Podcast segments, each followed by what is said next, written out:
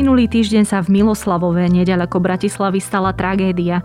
Tínedžeri opili a zbili 11-ročné dievča. Dnes sa na prípad pozrieme so psychológom, ktorý chodí na miestnu školu, aby s týmom odborníkov a odborníčok traumatizovanej komunite pomohol.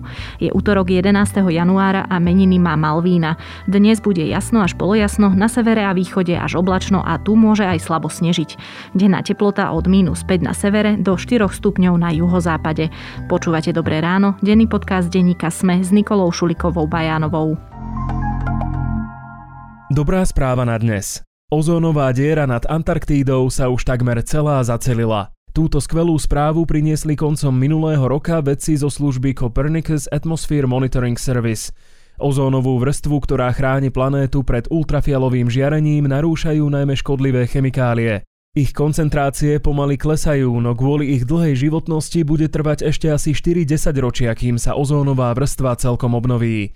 Jednej z najväčších a najstarších ozónových dier na svete, ktorá sa nachádza nad najchladnejším svetadielom, sa to už takmer podarilo.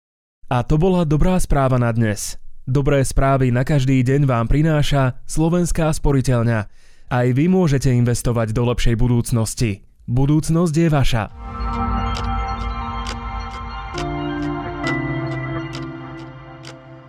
Poďme na krátky prehľad správ. Srbský tenista Novak Djokovic môže vstúpiť do Austrálie. V pondelok uspel na súde s odvolaním potom, ako mu minulý týždeň úrady na letisku v Melbourne zrušili vízum. Austrálske médiá v pondelok informovali, že tenistu napriek tomu môže stále vyhostiť minister pre migráciu. Situácia v Kazachstane je podľa tamojšieho bezpečnostného výboru pod kontrolou a stabilizovaná. V meste Almaty, ktoré bolo minulý týždeň ohniskom nepokojov a protivládnych demonstrácií, sa začalo rozoberanie barikád. Pri protestoch bolo podľa ministerstva vnútra zatknutých takmer 8 tisíc ľudí. O život malo prísť viac ako 160 ľudí. Vláda uvoľnila podmienky pre hromadné podujatia. Konať by sa mali v režime OP, čiže pre tých, ktorí sú očkovaní alebo prekonali ochorenie COVID-19. Pre nízkorizikové podujatia odporúča maximálne 100 osôb alebo naplnenie 50% kapacity. Poslanec a exminister pôdohospodárstva a rozvoja vidieka Jan Mičovský sa rozhodol po takmer desiatich rokoch odísť z klubu Oľano.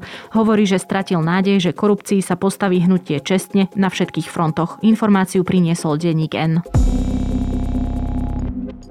Dom odborov známy ako Istropolis na Trnavskom mýte v Bratislave zbúrajú. Developer Imokap, ktorý tu vybuduje projekt Nový Istropolis, už má k dispozícii od Bratislavskej meskej časti Nové mesto právoplatné rozhodnutie o odstránení existujúceho objektu. Viac takýchto správ nájdete na Sme.sk alebo v mobilnej aplikácii Deníka Sme. Návrat do školských hlavíc má v týchto dňoch veľmi trpkú príchuť. Prípad detského násilia z Miloslavova pobúril veľa ľudí, vrátane politikov. Popri trestnoprávnej dohre má útok na 11-ročné dievča aj celospoločenský vývoj v podobe celonárodného hnevu, ktorý je vlastne tiež iba inou formou násilia. Čo deti na oboch stranách potrebujú, kde sa to v nich berie a čo sa vlastne pokazilo. O téme sa porozprávam s riaditeľom organizácie IPčko Marekom Madrom, ktorý je súčasťou krízového týmu starajúceho sa o zasiahnutú komunikáciu komunitu v Miloslavove.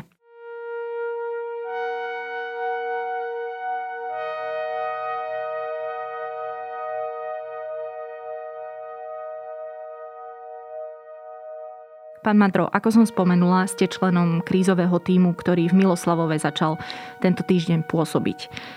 Máte za sebou prvý deň. Ak sa to dá nejako opísať a povedať, aká momentálne panuje nálada v tejto obci? Do základnej školy v Miloslavove na pozvanie pani rejiteľky prišlo 11 odborníkov na krizovú intervenciu, na, na takú stabilizáciu, na pomoc ľuďom v tej akutnej situácii.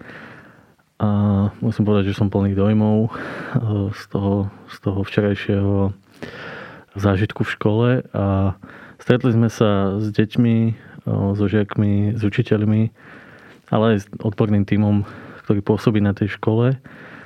Našou úlohou bolo podporiť deti, podporiť všetkých, ktorí sú zasiahnutí tou tragédiou, tou krutosťou a nájsť nejaké spôsoby, ako by teraz všetci dokázali ísť ďalej. Keď sa pýtate na tie moje pocity, tak keď ste tvárou v tvár vystrašených detí, ktoré vlastne prežívajú aj obrovský hnev, ale najmä zmetenosť a únavu z toho všetkého, tak prehodnocujete vaše vlastné postoje, názory a ja musím povedať, že som ale teda stretol deti, ktoré sú odhodlané a veľmi by túžili potom, aby sa tá situácia upokojila a, a aby prišlo nejaké riešenie, aby dospeli začali brať vážne to, čo hovoria a, a začali to naozaj riešiť. Videl som veľkú túžbu potom, aby, aby fungovali inštitúcie, aby fungoval celý ten systém, aby naozaj boli v bezpečí, pretože sa necítia aktuálne v bezpečí. Čo by sa teda v škole a medzi deťmi mali cítiť? Jednoznačne škola je bezpečné prostredie, ale vždy um, takáto situácia naruší tie presvedčenia o tom, že, že či naozaj tomu tak je.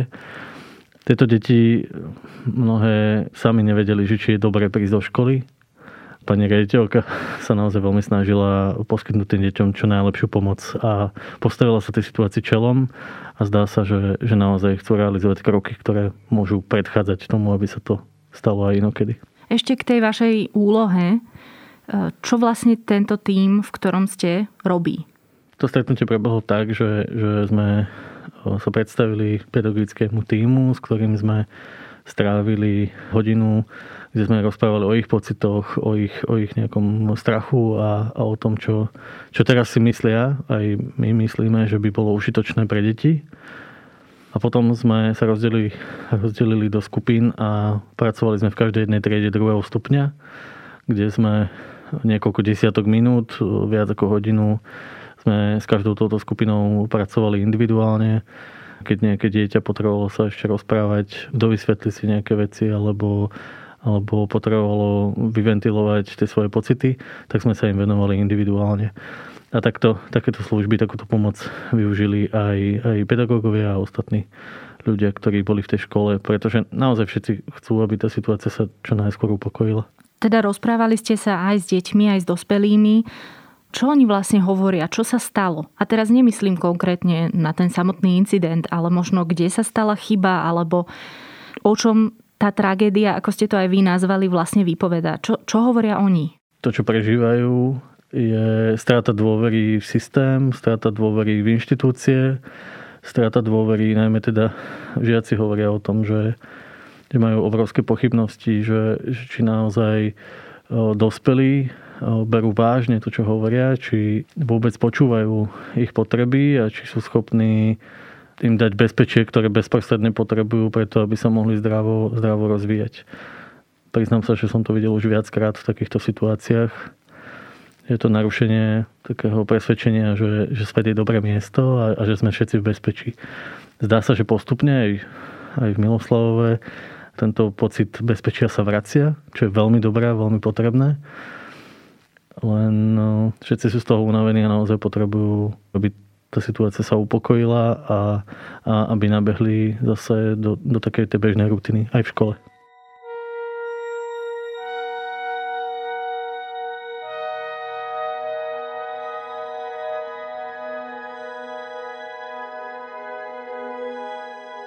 Celý čas opakujete presne to, že ide o deti a ten uplynulý necelý týždeň mám niekedy pocit, ako by sme na to zabúdali, že na jednej aj na druhej strane stáli deti.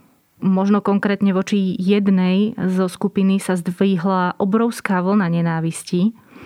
Máte aj vy ten pocit, že zabúdame na to, kto vlastne stál na tých oboch stranách toho príbehu?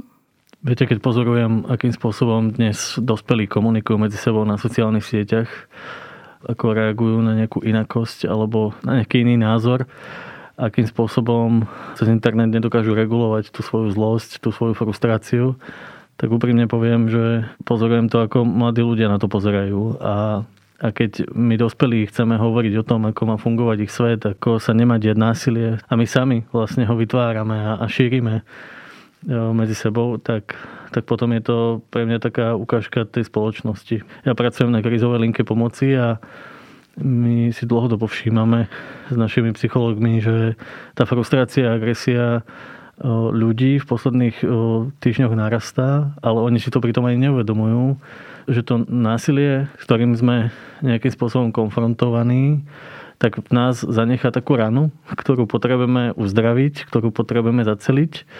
Ale čo je ten správny liek na to, aby sme zacelili ranu? Je to vytváranie ďalších rán, aby sme prekrývali nejakú bolesť nejakou inou bolesťou?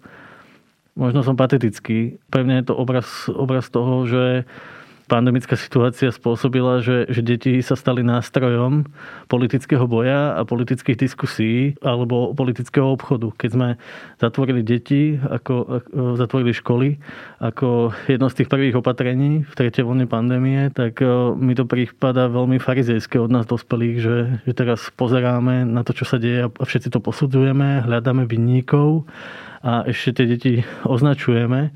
Na sociálnych sieťach dnes sa objavujú komentáre, aký trest si zaslúžia tie deti, čo si zaslúžia ich rodiny, čo si zaslúžia ich rodičia.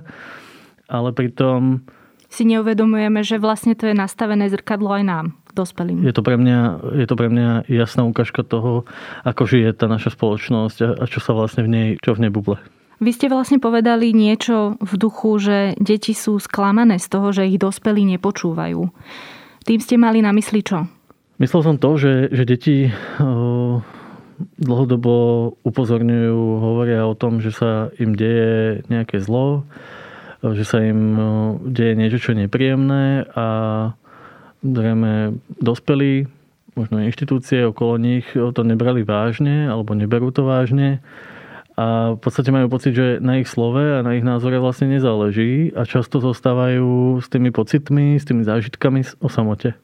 A teraz, ak by sme mali byť konkrétnejší, znamená to, že šikana prípadne sa cítia, teda ako sme spomenuli viackrát, nie v bezpečí, čo ja viem, keď idú von sa hrať, lebo teda nezabudujeme na to, že deti sa bežne hrajú, len je to niečo takéto, alebo o čo ide? Ja mám pred očami tých mladých ľudí, ktorí prichádzajú na naše linky pomoci a keďže pocit osamelosti je najčastejšia téma všetkých rozhovorov, tak oni nám veľmi často rozprávajú o tom, že, že vlastne sa dospelými, za rodičmi, za blízkymi, ktorí by ich mali chrániť, nemá veľmi zmysel ísť, lebo, lebo nemajú dôveru v to, že, že ich naozaj reálne zaujíma, ako to oni sami vidia a cítia a, a čo oni považujú za, za ohrozujúce. A keď to dospelí, ktorí počúvajú o tých ich ťažkostiach, hneď začnú spochybňovať, začnú mudrovať, začnú hovoriť tie svoje vlastné skúsenosti, tak veľmi často sa mladí ľudia stretávajú s tým, že, že tie ich zážitky sú naozaj zľahčené. Viete, pre mladých ľudí je niekedy ťažké pomenovať niektoré javy tak, ako to my dospelí potrebujeme preto, aby sme začali konať. Napríklad mladý človek možno nepovie, že, že deje sa šikana, ale možno by chcel naznačiť, že, že videl niečo, s čím sa nevie vysporiadať. Videl nejakú formu násilia, že niekomu niekto ublížil a mnohí dospelí konajú. Zdá sa, že aj v týchto momentoch podľa tých medializovaných informácií vieme, že sa pokúšali o, o nejaké riešenia, o nejakých stretnutí, nejakých zážitkov, ale vo výsledku tí mladí ľudia nevideli, že by sa niečo dialo. A tí mladí ľudia nemajú možnosť ovplyvňovať ten svet, ovplyvňovať inštitúcie, zabezpečiť to, aby sa takéto veci nediali. Viete, dnes som bol konfrontovaný otázkou, že čo mám robiť, keď, keď som zostal ako obarený a nevedel som, ako mám zasiahnuť. Musím sa priznať, že je to úplne normálna reakcia mozgu v situácii, keď prežívate nejaký šok keď sa vám vymkne situácia z rúk a je to jedna z tých prirodzených reakcií, ako mozog zareaguje. Iná podobná reakcia je napríklad útek. Že náš, náš mozog sa nevie vysporiadať s tou situáciou, ktorá prichádza nečakane a jednoducho tí ľudia z toho miesta ujdú namiesto toho, aby, aby reagovali, podporili, pomohli, zasiahli. A je to niečo, čo nemáme v sebe vypestované, takú tú odolnosť, nemáme, nie sme pripravení na riešenie krízových situácií a my zrazu toto očakávame od týchto detí.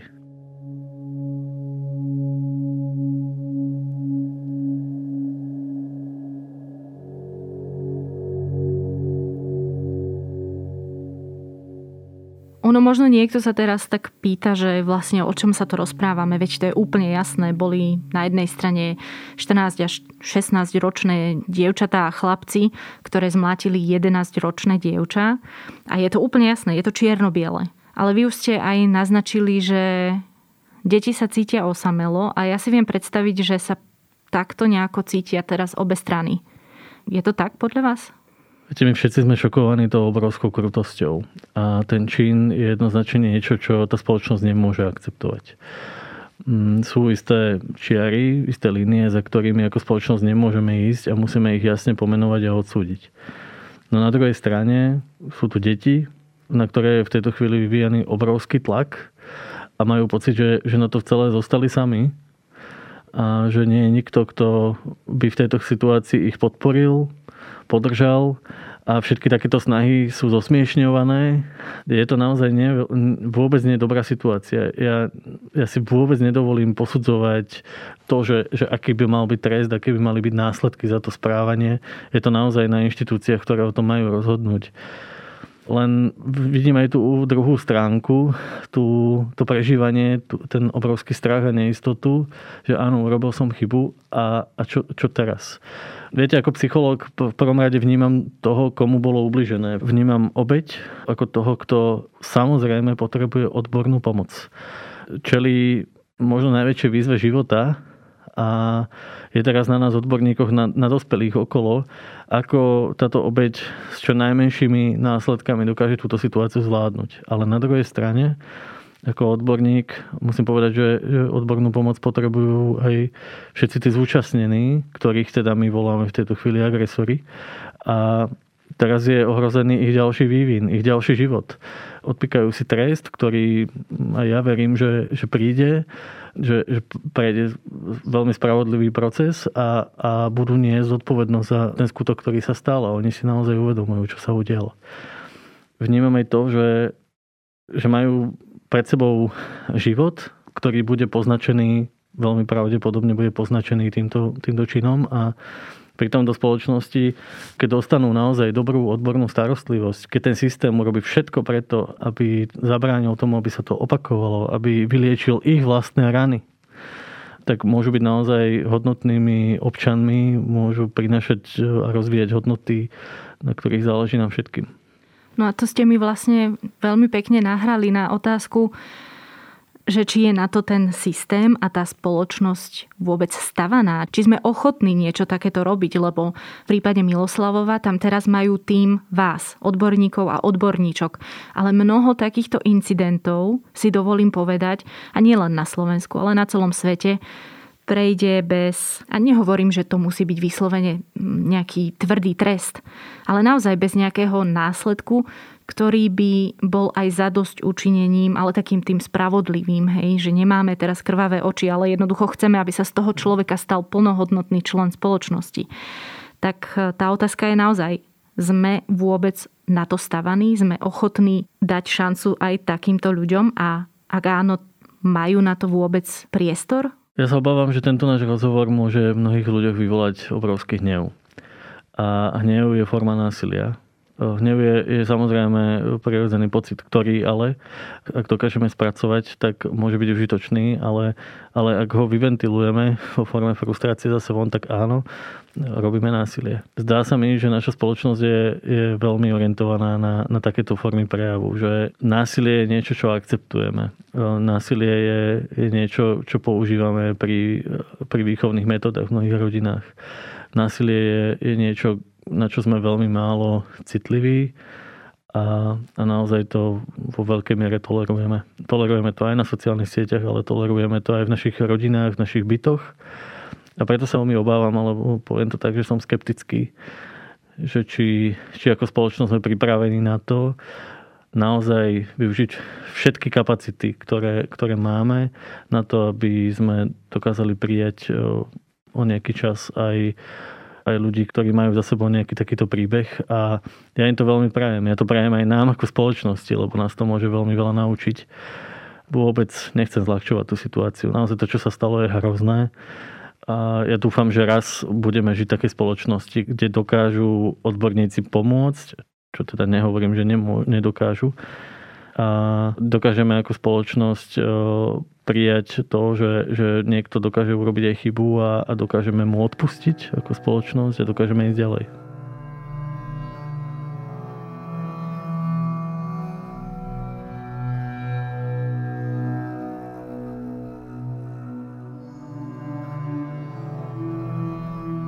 Napriek tomu sa ale opýtam uh, otázku, ktorú si určite kladú ľudia, napríklad aj tí, ktorí nás počúvajú, aj rodičia iných 11-ročných detí.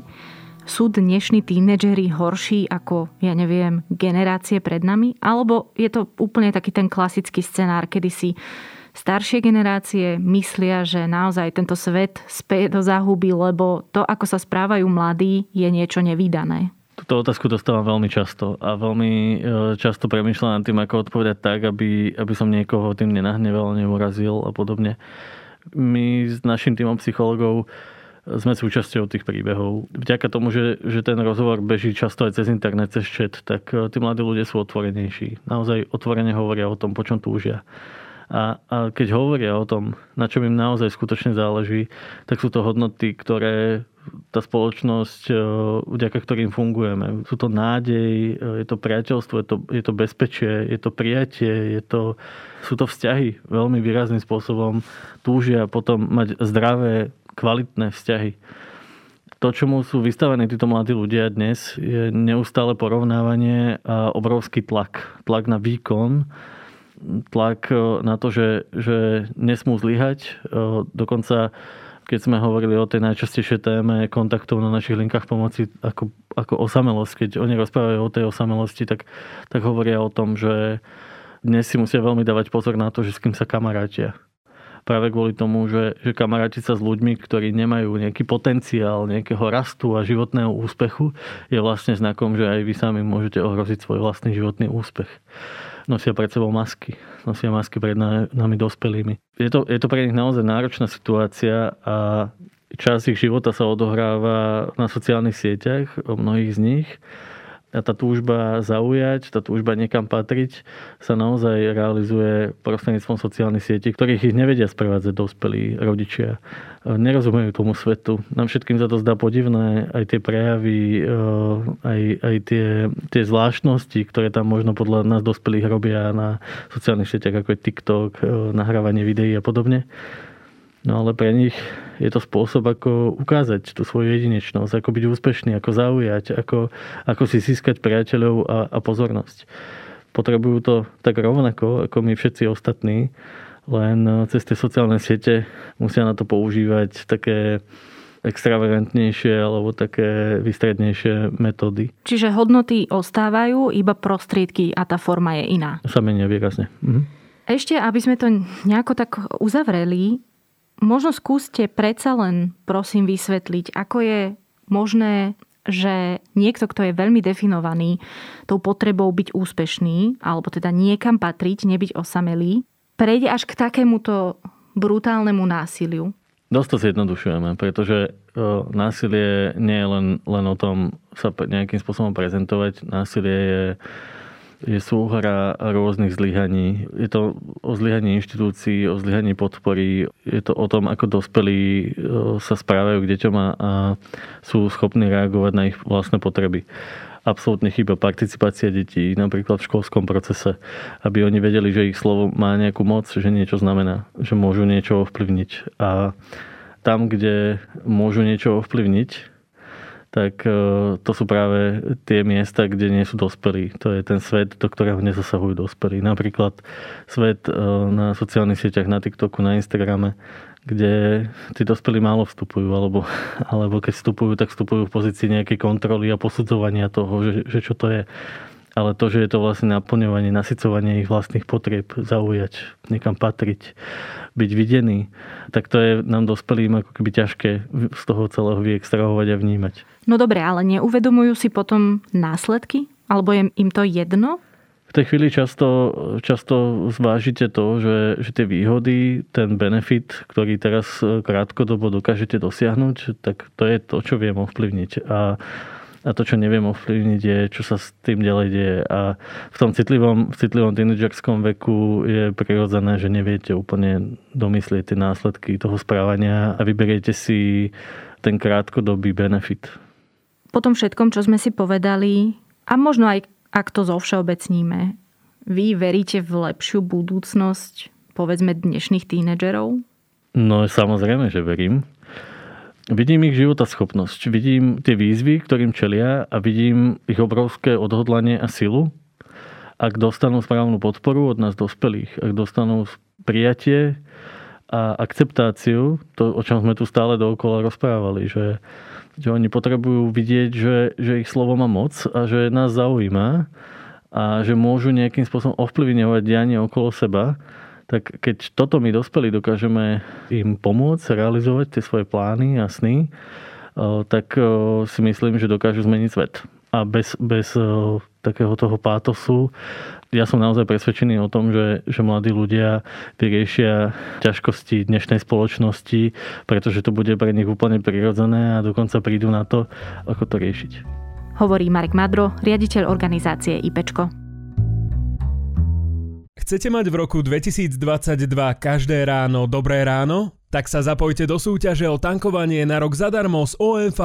Stačí, ak natankujete aspoň 30 litrov prémiového paliva Max Motion a zaregistrujete kód z pokladničného bloku na stránke omv.sk. OMV. Energia pre lepší život.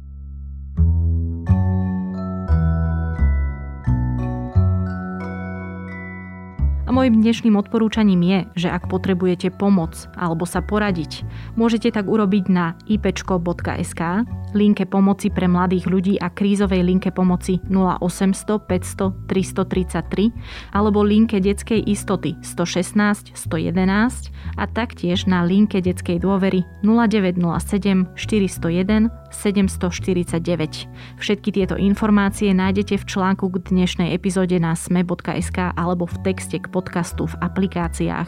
A ešte pripomeniem, že dnes vychádzajú aj podcasty Všesvet a pravidelná dávka, v ktorej bude Andrej hovoriť zázrakoch a o tom, ako ich chápal škótsky skeptik David Hume. To je na dnes všetko. Počúvali ste Dobré ráno, denný podcast denníka Sme s Nikolou Šulikovou Bajánovou. Do počutia opäť zajtra.